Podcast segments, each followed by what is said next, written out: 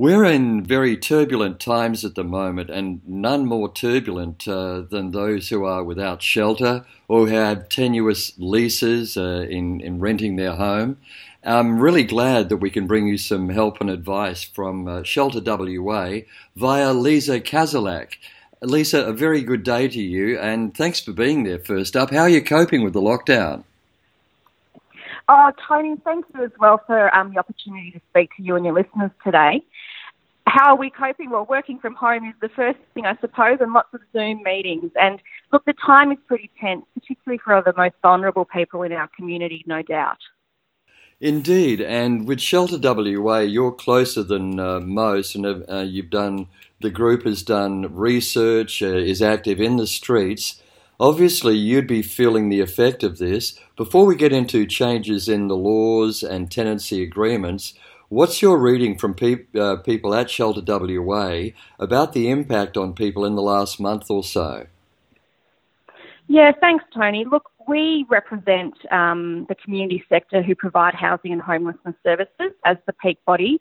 And look, we've, we've been in you know, daily meetings with our, our members, and what they're seeing on the street um, is, is pretty tough. Um, there's, there's a lot of anxiety amongst our rough sleepers in, um, in Perth and regional WA, and there's a lot of issues around being able to provide them the care they need at this time to ensure they don't contract COVID 19. And uh, given their risk factors with comorbidities, action is required really quickly.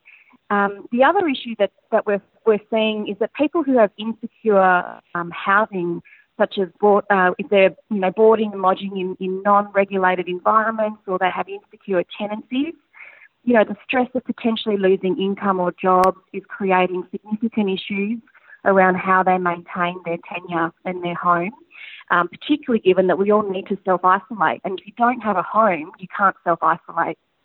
And also uh, on the street, it's very, very tough anyway. But when you often rely on the kindness of strangers, or you might do something like busking or offering to do odd jobs, all of those options have pretty much disappeared for people who don't have shelter. So not only do they have the risk of COVID, but they also have increased pressure on not only where they sleep, but how they can get little bits of help from those willing to give them a hand up. Absolutely. And look, the day centres that operate here in the Perth Metro and um, down in Freo are doing their absolute best to keep providing necessary basic services to those people who are sleeping rough. But the other thing too is um, our services are really struggling because the number of volunteers has declined. Most of our volunteers that assist our service providers are themselves in a high risk category um, as they're older West Australians. So there's lots of different pressures which are compounding an urgent need for action um, from the state government to ensure that our most vulnerable are looked after during this time and post the COVID environment. Indeed, and it would be very difficult at the moment uh, trying to get volunteers because uh, everyone's self isolating, and we do have the risk of if you go out into the streets that uh, you might take on some risk yourself, and people would be wondering about that. But would I be correct, Lisa, in saying that if people contact Shelter WA and say, look, how can I help? That uh, provisions are in place for volunteers to have protection and to do things that uh, don't expose them to risk. Yeah, so there's a couple of ways that people can help, and we're getting inundated with calls from the community, which is really great. So the two best ways to help, um, particularly in, in, the requirement of, of wanting to be safe in, in helping people, is to sign up as volunteers through the Volunteering WA uh, website. They've got a platform there specifically in response to COVID 19 that people can volunteer their time, um, and agencies and service providers can access that. The other, um, often the other query we get is around donating goods. So obviously at the moment it's a bit tricky receiving donated goods because we need to make sure that things are sanitised and safe for the end users. But um, there are certainly options in terms of providing, you know, um, short-term needs, and certainly, you, you, know, you're welcome to call uh, Shelter WA um, or reach out to service providers directly. Well, that's great, Lisa, and I urge people to do that. Now, Lisa, um, there have been moves at a federal, state, and even a local government level to try and take some of the pressure pressure off both tenants and landlords. What's your reading uh, of the changes that are being made, and how will they help us here in WA? Yeah, look, I it's really important to acknowledge um, the leadership at a federal level and through the National Cabinet a couple of weeks ago, where um, the request for states to develop legislation to enact um, a moratorium on evictions during this COVID 19 response time. It was really pleasing yesterday to see the announcement from Premier McGowan that legislation will be going through to the WA Parliament this week to set some um, guidelines and rules around how that moratorium will work during the COVID 19 response time. We're certainly looking forward to seeing the bill and working through the detail. But what that means is a couple of things. So, really, this is a time for landlords and tenants to work together because they both have an interest in uh, having someone living in their home and also someone having a home. So, a couple of things to, to think about. Tenants, if they need to self isolate, need somewhere to do that. So, we need to maintain their home. The issue that we are finding is that lots of people, as you would see in news reports, are losing their jobs, their income um, has become more volatile, or they've lost income completely. I mean, the, the queues at Centrelink are a great example of that, and the estimations of a 10% unemployment rate going forward in the next few months is pretty scary. So, in order to ensure that people are not under additional stress during this time, the moratorium on evictions during the COVID response allows tenants to create some space for themselves and to, and to start talking with their landlord around how they can address their rental arrears or pay their rent if they're struggling due to COVID 19 impacts. So, What's good for landlords is that the conversation's happening. We don't want to see people evicted into homelessness because they can't pay their rent on no, time. Yeah, indeed. And is there going to be any more input from groups like Shelter WA as this evolves? Because these are not finished provisions because the, I think the governments all around state, federal, and local are still adapting and fine tuning their response. Um, is there opportunity for groups like yours to be involved in that process? Absolutely, and we keep talking with um, the Department of Mines and Industry Regulation and Safety here, who are responsible for consumer protection laws and tenancy laws. We are opening dialogue with organisations Real Estate Institute to ensure that we can all work together on this issue. And of course, Tenancy WA, which provides tenancy advice to, um, to tenants, we're also working in close partnership. Um, so there are opportunities, but I guess the message from our perspective is that we need urgent responses and to, and to keep the conversations happening quickly. Well, this conversation is going to continue after a short break, Lisa. Um, I'm speaking with Lisa Kazalak from Shelter WA, the Public Policy Officer. When we return, we're going to have a look at uh, the effect of the tenancy problem um, specifically to younger people and older people, possibly the most uh, vulnerable in our community. Back in a moment. Back with Lisa Kazalak from Shelter WA. And Lisa, thanks again for your time. I mean, you've got your life uh, to live as well, but you've had extra pressure as has everyone at Shelter WA and related agencies. How are you coping first up? Look, you know, we're okay. We have a home, so that's the most important thing, and we're able to actually work on behalf of our community and our members. So I think that's a real privileged position to be in. But certainly it's stressful, the times are stressful for everyone. Indeed. I'll, I'll speak about uh, older Australians and people on pensions and people who are seeing their superannuation disappear in a moment. But first up, for young people, I was homeless on the streets of Sydney when I was about 20 years old, and it was tough back then. And, and with this coronavirus, I imagine what that would have been like when there was a deadly health scare such as we've got now, and it's quite a frightening thing.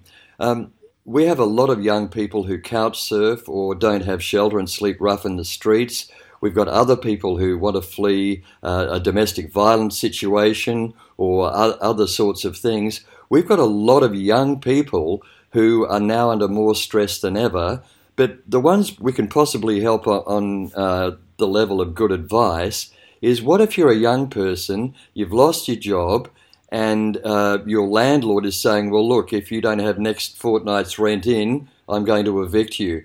because despite the changes in laws that have been announced, there are going to be some landlords out there who have a generally predatory nature. What can young people do, first of all, to keep a roof over their head or to find a roof to put over their head? Yeah, look, Tony, this is a really serious issue, and and young people and older um, are becoming bigger parts of our our group of homeless people um, experiencing homelessness. But let's have a look at the youth the youth issues. The first thing we're saying to anyone out there who's renting, if you lose income or you lose your job, you must alert your landlord as soon as possible and start making arrangements with them so that you don't lose your accommodation. It is absolutely critical. Now, that's really Im- yeah, it's really important. A lot of people uh, get into problem when they can't pay their bank back or their landlord, and as you say, the biggest step is to put something in writing saying what your situation is and your good intentions because without that, many of steps to follow that could help can't happen. Is that so? Yeah, correct. And look, we are looking at ways in which we can try to develop a toolkit to help tenants, particularly young people, um, negotiate through this process, you know, how they can pay their rent to make sure they don't end up on the streets. That's something that we are working on at the moment as well, which would be a great initiative. Um, but I think the most important thing is be upfront. Don't be scared to, to inform your landlord that you are having financial difficulties. Um, there's nothing worse than than um, hide behind the problem. It's really important to be courageous and and and put forward the fact that you are facing financial difficulty. Look, there are going to be people out there who who won't play by the rules when the legislation comes in. Unfortunately, we can't do much about that. But uh, if you are honest and have a good conversation, that is the first step to keeping keeping your home safe. And I guess um, it's really important for people, if they email or write a snail mail letter, to keep a copy so that they can show that they've uh, done the right thing and had good intention. Absolutely, keep a copy of everything you do. Um, and, you know, email, if you have access to technology, is obviously really helpful because it has time and date stamps on it. But certainly, um, certainly keep copies of information. If you are in a position where you aren't able to negotiate uh, a, a, good solution, you can reach out to community legal centres and tenancy advocate groups to seek some additional legal advice, um, as they are also available to help you. And of course, Shelter WA, if people don't know what these agencies are, they can contact you on the web or by phone and find out uh, what you can offer and related agencies are available to help because it's really important in this confusion and fear out there that people realise that there is a way to navigate through, and people like Shelter WA are there for that reason. Yeah, absolutely. And look, Shelter WA um, on our website, we have a COVID 19 specific page which you can go to to get extra information about what's happening out there. Um, so, certainly feel free to reach out to us and we can help you navigate the system, which can be really complex at times. Indeed, and particularly for people who don't have English as a first language or have mental health or general health problems. And that's particularly so of older West Australians at the moment. And I'm hearing stories now of uh, people on uh, pensions, uh, older people whose superannuation has been decimated and who aren't getting the income uh, weekly from uh, their savings if they've got them. And a lot of people are facing eviction, and many of these people, Lisa, are, are frail, unwell, and not really used to standing up for themselves. And it just worries me that there are so many older people who can't self advocate, and maybe you could let them know that they're uh, welcome to uh, hook up with Shelter WA and get the sort of help they need. Yeah, look, it, is worrying, and it, there's you know plenty of that are out there, Tony, which demonstrates that older people are, uh, are, are a growing risk to homelessness, experiencing homelessness, particularly older women. Um, and of course, you know, the share markets and, and incomes have been decimated, as you say. There are a couple of ways that older people can connect um, for, for with organisations for help. So obviously, there's the Council on the Ageing, who are the advocacy group for older West Australians, and I would recommend them definitely reaching out to COTA. Of course, Shelter WA has information on our website as well, But, you know, the same advice applies for older people as it does for younger people. Just get out there on the front foot and, you know, make the call, um, send the email if you can, and just talk through the issues you're facing. We want everyone to feel empowered and safe at this time of crisis. And I just had a little flash that uh, if people uh, aren't able to volunteer, they can still make a difference in their own community and family because there are many uh, older people and even some younger people who don't have access to the web or are not technically minded and don't have a smartphone. All of us can help if we can check up on those around us and say, hey, look, um, did you know that there's this place called Shelter WA? Would you like me to print something out or call them for you? And all of the people who are technologically uh, disadvantaged could really use our help, couldn't they?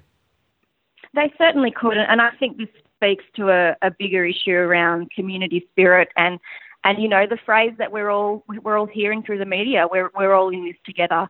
So I think if we can help people around us keep an eye out for an, an elderly neighbour or you know young people that we know might be at risk of homelessness, caring for each other at this at this time is really critical. Yeah, reach out and help out. Lisa, I hope to speak to you again in coming weeks as things develop. Thank you very much to you and everyone at Shelter WA, including the legendary Royston Hardy. Give him a hug for me uh, after the event. And um, I'd just uh, like to say thank you for working through this and everyone at Shelter WA, and I hope we can speak again soon.